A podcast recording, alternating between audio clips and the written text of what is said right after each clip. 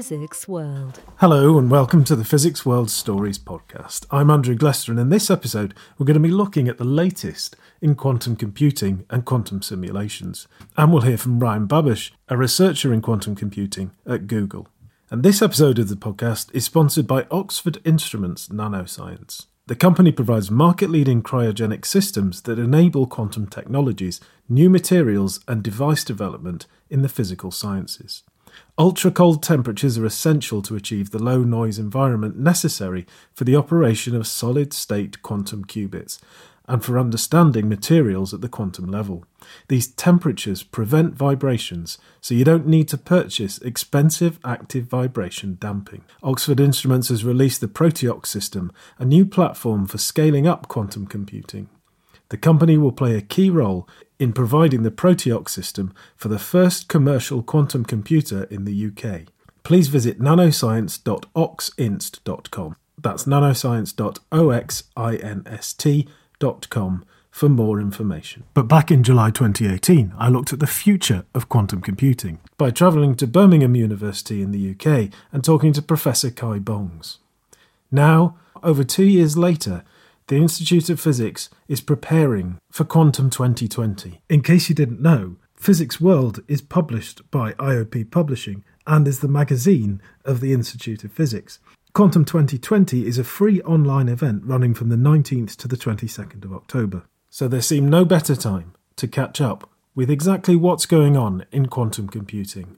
So I caught up with Tim Smith ahead of that conference this month. I'm Tim Smith. I'm an Associate Director for Product Development at IOP Publishing, um, and I'm involved with our Quantum 2020 event this year as co chair. We um, started the discussions around Quantum 2020 back in 2019, pre coronavirus, at a time where we were going to be holding um, um, what we planned to be a major event for quantum technology in Beijing.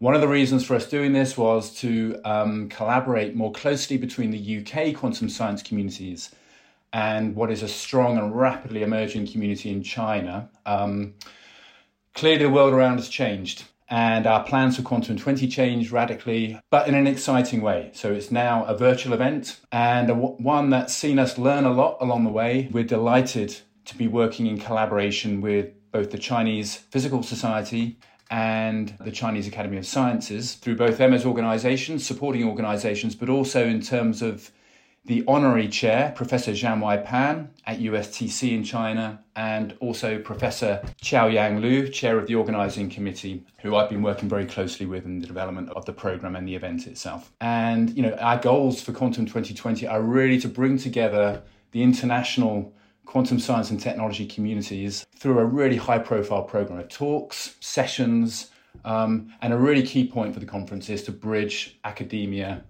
and industry. And that's been a major part of our thinking around the program. So, why quantum now? Well, great question. Um, quantum for us, the Institute of Physics and IOP Publishing, is a really important area. It's an area that we've served through a number of our publications, whether that's Physics World or journals like New Journal of Physics, Quantum Science and Technology, and most recently, um, our new launch materials for quantum technology. So we've got a long history of publishing in the area, but I guess quantum science as a field has evolved from something that was fundamental and to some extent quite theoretical to an area now that has some high potential for real world applications. The fact that we're now seeing industry, major companies like IBM, Microsoft, Google now engaging with the subject area and interfacing with academia, that's changed the game a lot. Um, and so uh, the multidisciplinary aspect of the field has also changed a lot, and the global picture and funding in the area. And for us, that makes it a compelling area. It's a compelling area for science,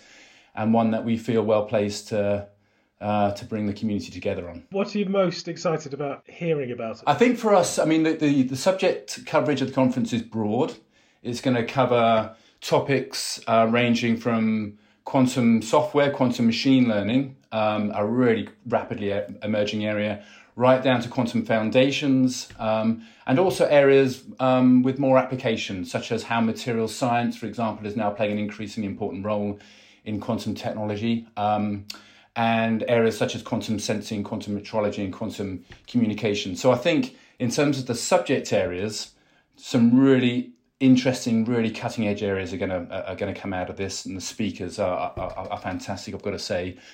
We're also really excited about some of the panel sessions that we've got involved. One of them specifically around quantum technology and industry, where we'll be hearing from uh, panelists from around the world as to some of the challenges that there are in industry, perhaps interfacing with academia. And we'll hear a little bit about startup companies, for example, and again, some of the challenges that perhaps exist there around the world. And then another really great panel session where we're bringing together leading voices from major national quantum technology programs from around the world, eight national programs.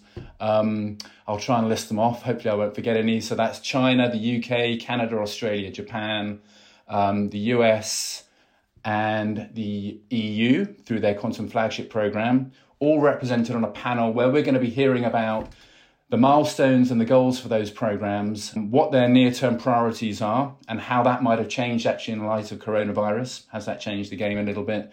Um, and hopefully to break down some kind of barriers, if you like, for how those programs might be able to collaborate um, a little bit more into the future. Um, so there's a you know a whole raft of stuff, and you know absolutely IOP itself will have quite a presence as well at the event through um, a meet the editors session where delegates will be able to ask some questions of our editors in chief for the relevant journals, um, and we'll also have a couple of presentations about the publishing process and peer review.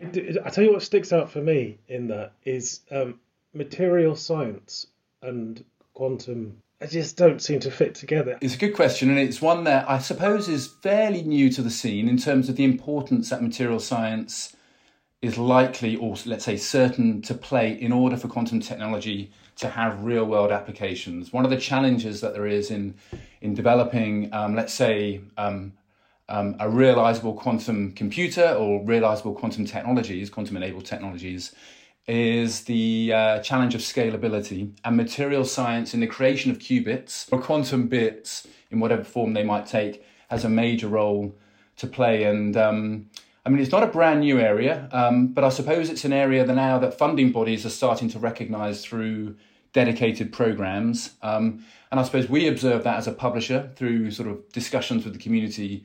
Um, that led us to go ahead and launch this very new journal for us, Materials for Quantum Technology, specifically aimed at addressing some of the challenges that material science needs to step up and and and meet, if you like, in order for real world quantum technologies really to come to fruition. The conference certainly sounds fascinating, and we'll hear more about that later in the podcast. But I wanted to know more about this research that's going on into quantum computing. And one of the speakers at the conference is Google's Ryan Babbush. And I caught up with him to discuss just what it is that they're up to. My name is Ryan Babbush. I'm the head of quantum algorithms at Google. I'm a research scientist at Google and part of Google's quantum computing effort, which is the effort to build quantum computers and deploy them to do useful things. So you're actually working with quantum computers today? We do have quantum computers in a sense, but not in another sense. So, um, I mean, a, a, quantum computer is a device that uses quantum mechanics to process information. Uh, and we certainly have devices like this. In fact, uh, we have devices now which are large enough that they can execute quantum programs that you can't simulate classically. Uh, so you know we have in, in that sense some very powerful quantum computers. However, the the sort of ultimate vision of quantum computers is to have what we uh, call a, an error corrected quantum computer. Uh, so this is a device that sort of operates very cleanly according to a certain mathematical model. Uh, it doesn't have errors that are contaminating its operation. Uh, and there's a long term vision to build these devices, but we're not there yet the devices we have today, they're what we call NISQ devices or noisy intermediate scale quantum devices.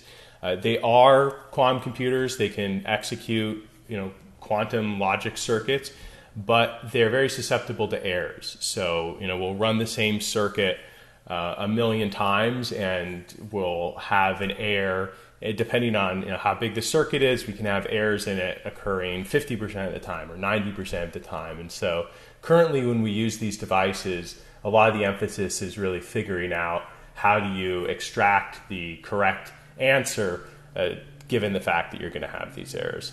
I'm wondering what the actually look like these machines that you're working with today? Uh, we've all got an idea of what a computer is, but a quantum computer is not going to look anything like that, is it? Oh, no, not at all. Uh, so the quantum computers we have today are based on superconducting qubit technologies.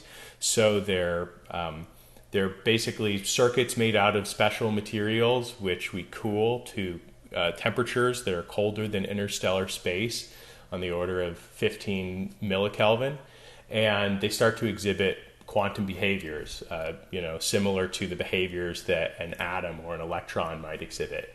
Uh, you know, they can have, they can be in two different states at the same time, and there can be this sort of spooky correlation between different parts of the chip, which seems to transcend your normal intuition about uh, space and locality and these things.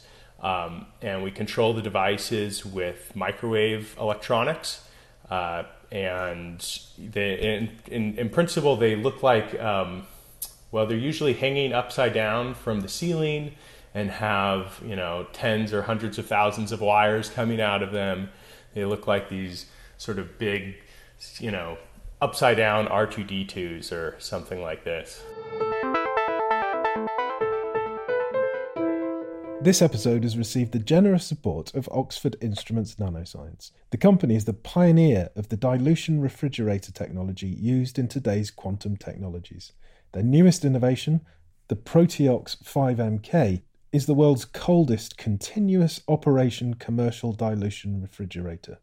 This 5 millikelvin system is designed to assist researchers in reaching the lowest possible electron temperatures to explore exotic quantum states that form the basis for the next generation of qubits.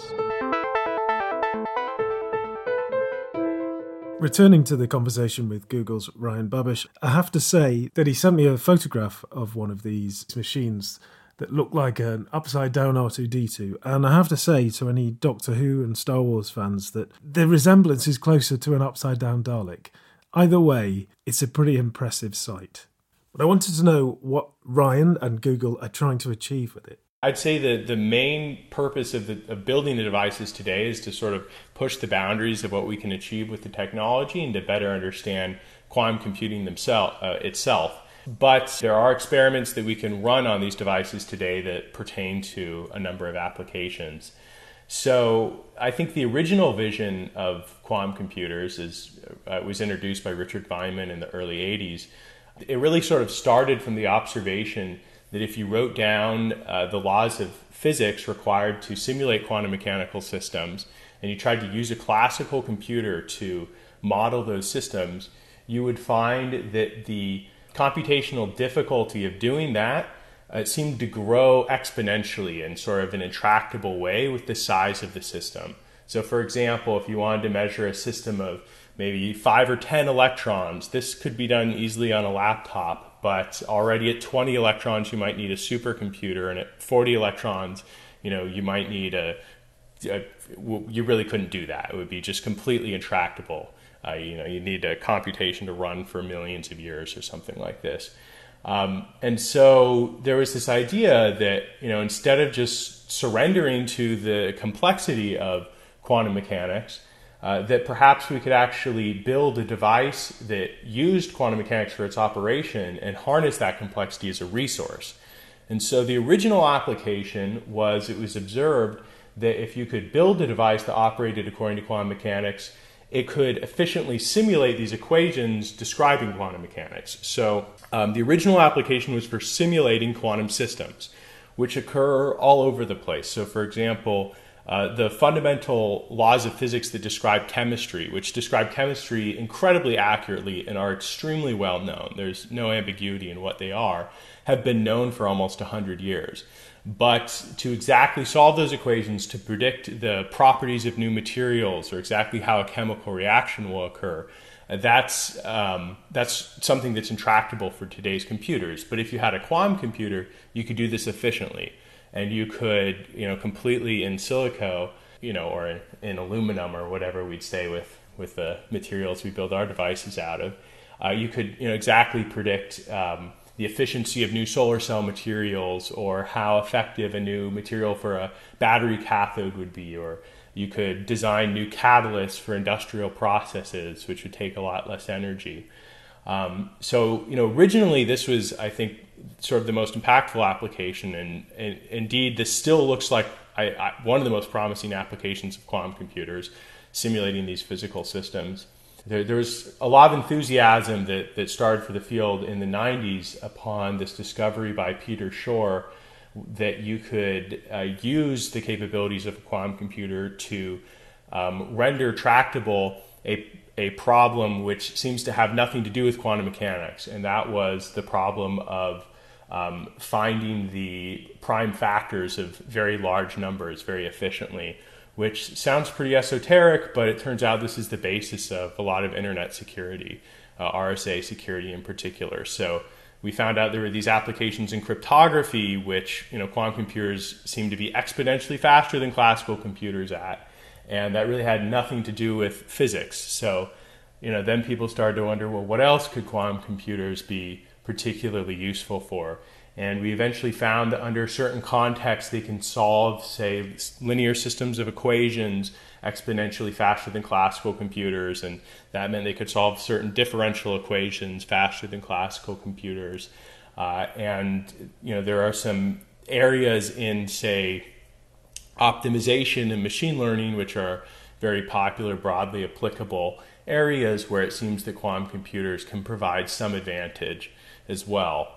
Uh, so at this point in time, uh, there's a lot of areas in like linear algebra optimization and machine learning that people are also um, thinking about using quantum computers for. There is a school of thought. I mean, certainly I know people who would say that quantum computers are never going to happen. Well, I mean, I think I've I've been hearing this sentiment from folks as long as I've been in the field, and in fact, when I originally entered the field of quantum computing, I thought it was just a really cool, interesting idea, and was a little bit of a was a little bit of a pipe dream. But just you know, in the last ten years since I've been in this field, we've seen really remarkable progress. I mean, we've gone from uh, devices that had very high error rates on just you know a, a, few qubits, like three qubits, to devices that are now pushing 60 qubits and um, have you know extremely low error rates, error rates near one part in a thousand. Uh, so there's been incredible progress in the field, and the team at Google now has a, a 10-year roadmap that we're very serious about for building one of these error corrected fault tolerant quantum computers that could really enable some of these calculations that the field's been dreaming about for decades. Um, but you know, last year our team uh, published uh, you know data on the first quantum computation which we performed in our lab, which would be uh, in practice intractable to replicate on classical computers. So we actually used a quantum computer to solve a problem. It was a fairly contrived problem, but it was a formally well defined problem that you couldn't use Earth's largest supercomputers to solve. And so at that point, I mean, it's, you know, we still have a long ways to go before we have something that's uh, commercially valuable. Uh, but at that point, I think it's it's fair to say that you know we really have a unique computational resource here already, uh, and so in that sense, I, I do think there's uh, there's a sense in which quantum computing has arrived.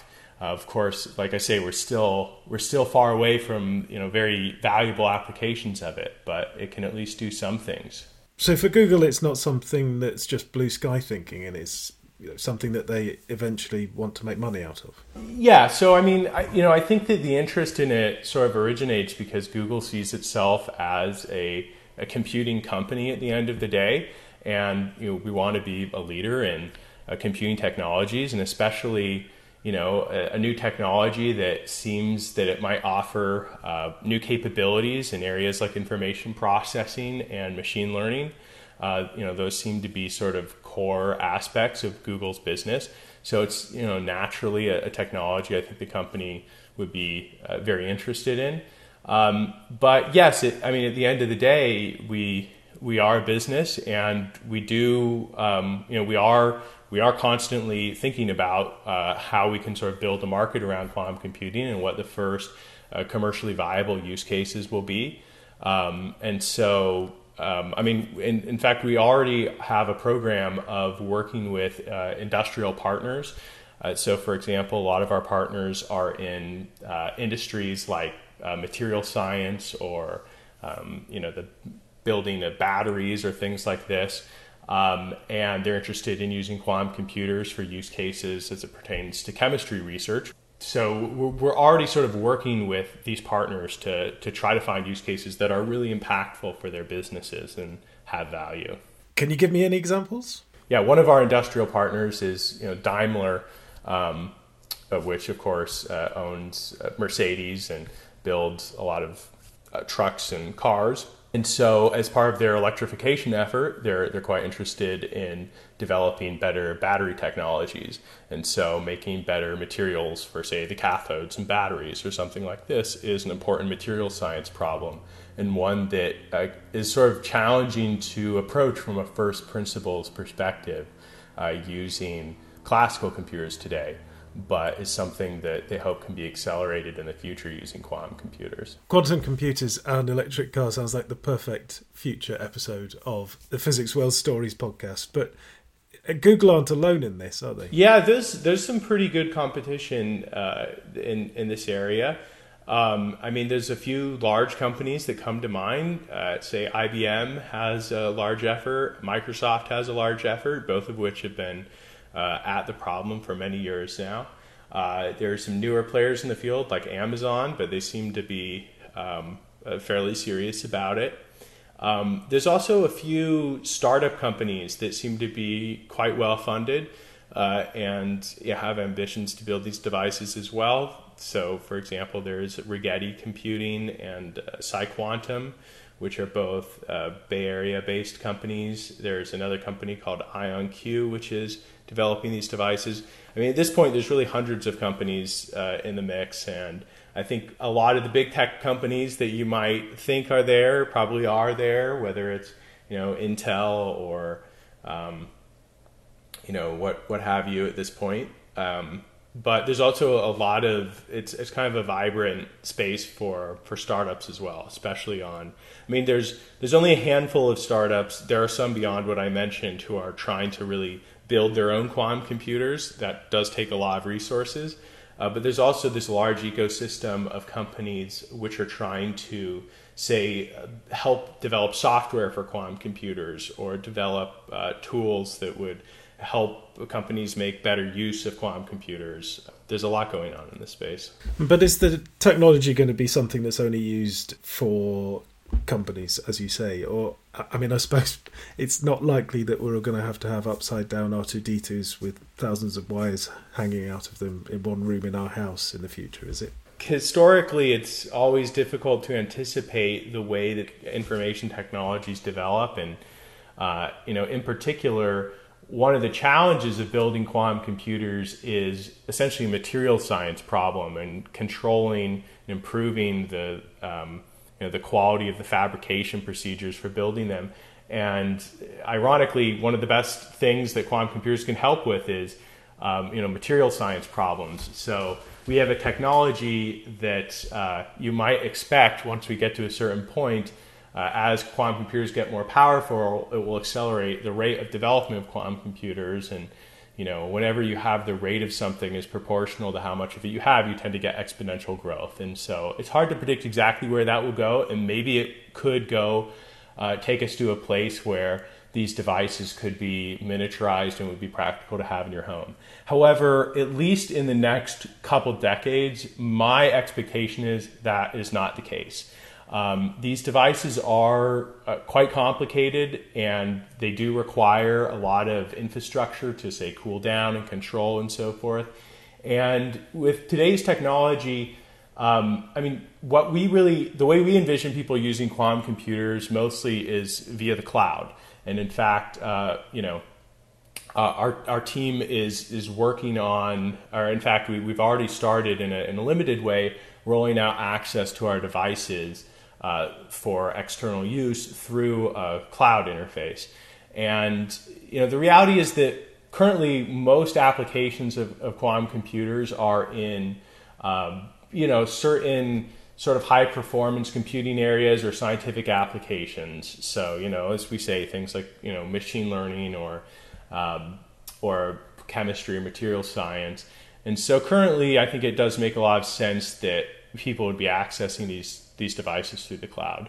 But like I say, in the long term, I, I definitely don't want to rule anything out. Well, that's interesting. But in the short term, of course, you're going to be talking at the Quantum 2020 conference. Yeah. So uh, recently, our our team used uh, our uh, sort of flagship quantum processor to perform a demonstration of a, a quantum algorithm to model chemical systems. So, um, in particular, to model the mechanism of a chemical reaction. And we did a sort of much larger um, realization of, of such a calculation than, than had been performed before. And we published that uh, in Science uh, last month. And so I'm going to be talking about that work. I'm sure you, like me, will be wanting to know how you can possibly get to hear about that from Ryan at the Quantum 2020 conference. Here's Claire Webber from IOP Publishing, and we'll hear again from Tim Smith. It's quite easy. They can just go to our website, which is ioppublishing.org forward slash quantum hyphen 2020. Um, and now that the event um, is virtual, it means that it's actually free for people to attend. We've had a great response from sponsors who are allowing us to make it free. Come along and sign up. Um, we can also um, follow the conversation on Twitter. So we have a hashtag for the conference. Um, so hashtag quantum 2020. Um, so people can find out the latest updates about the conference, um, get involved with any questions they have for the panels also for our Meet the Editor sessions. Um, so, yeah, we're, we're really pleased that we can get more people involved. We've actually got delegates from 92 different countries signed up at the moment. Um, we've got several thousand registered delegates. So, we're we're really pleased that it's had such a wide and international take up. Another really exciting aspect of Quantum 2020 is that we're using it as an opportunity to announce two brand new awards from um, IOP Publishing that will recognize, um, in both cases actually, talented early career scientists working within quantum science and technology. One of the awards will recognize particularly early career scientists, those with within three years of their PhD, um, and the second award will recognize um, outstanding scientific achievement from people within eight years of their PhD. So we're actually in the midst of the decision making process for those awards right now. Um, the last day of the conference, Thursday, the 22nd of October, will see us as part of the closing session announce the two winners of those awards. But I can already say, knowing what the nominations look like and how outstanding they are, we've got a serious challenge on our hands to um, to identify the two people. But it's been fantastic to see the response from the community to those awards in terms of the sheer number of nominations that we've received. And we're really excited about announcing those and what that could mean for the future careers of the of the two winners involved. The conference takes place from 19th to the 22nd of October. One of the challenges has been the time zone situation. We want it to be international. Um, we wanted to make sure for certain um, we reach big audience in China as well as other parts of the world. Uh, so that's certainly fed into the timing of some of the talks and how we've had to schedule the speakers depending on the time zones that they're they're, they're working in. So it kicks off at uh, eight o'clock in the morning Beijing time on the nineteenth of October. Um, through to the Thursday. That's all for this episode of the Physics World Stories podcast, and thank you very much for listening. And a very special thank you to Oxford Instruments Nanoscience for their generous support for this episode. To learn more about their low temperature systems for quantum computing applications, please visit nanoscience.oxinst.com. That's nanoscience.oxinst.com. And in next month's episode, we'll be looking at the links between Lego and physics. I know I've said that before, but that Venus announcement somewhat took over that month. But barring something as momentous as the possible signs of life in the atmosphere of Venus between now and November, I promise you that next month we'll be talking about Lego and physics.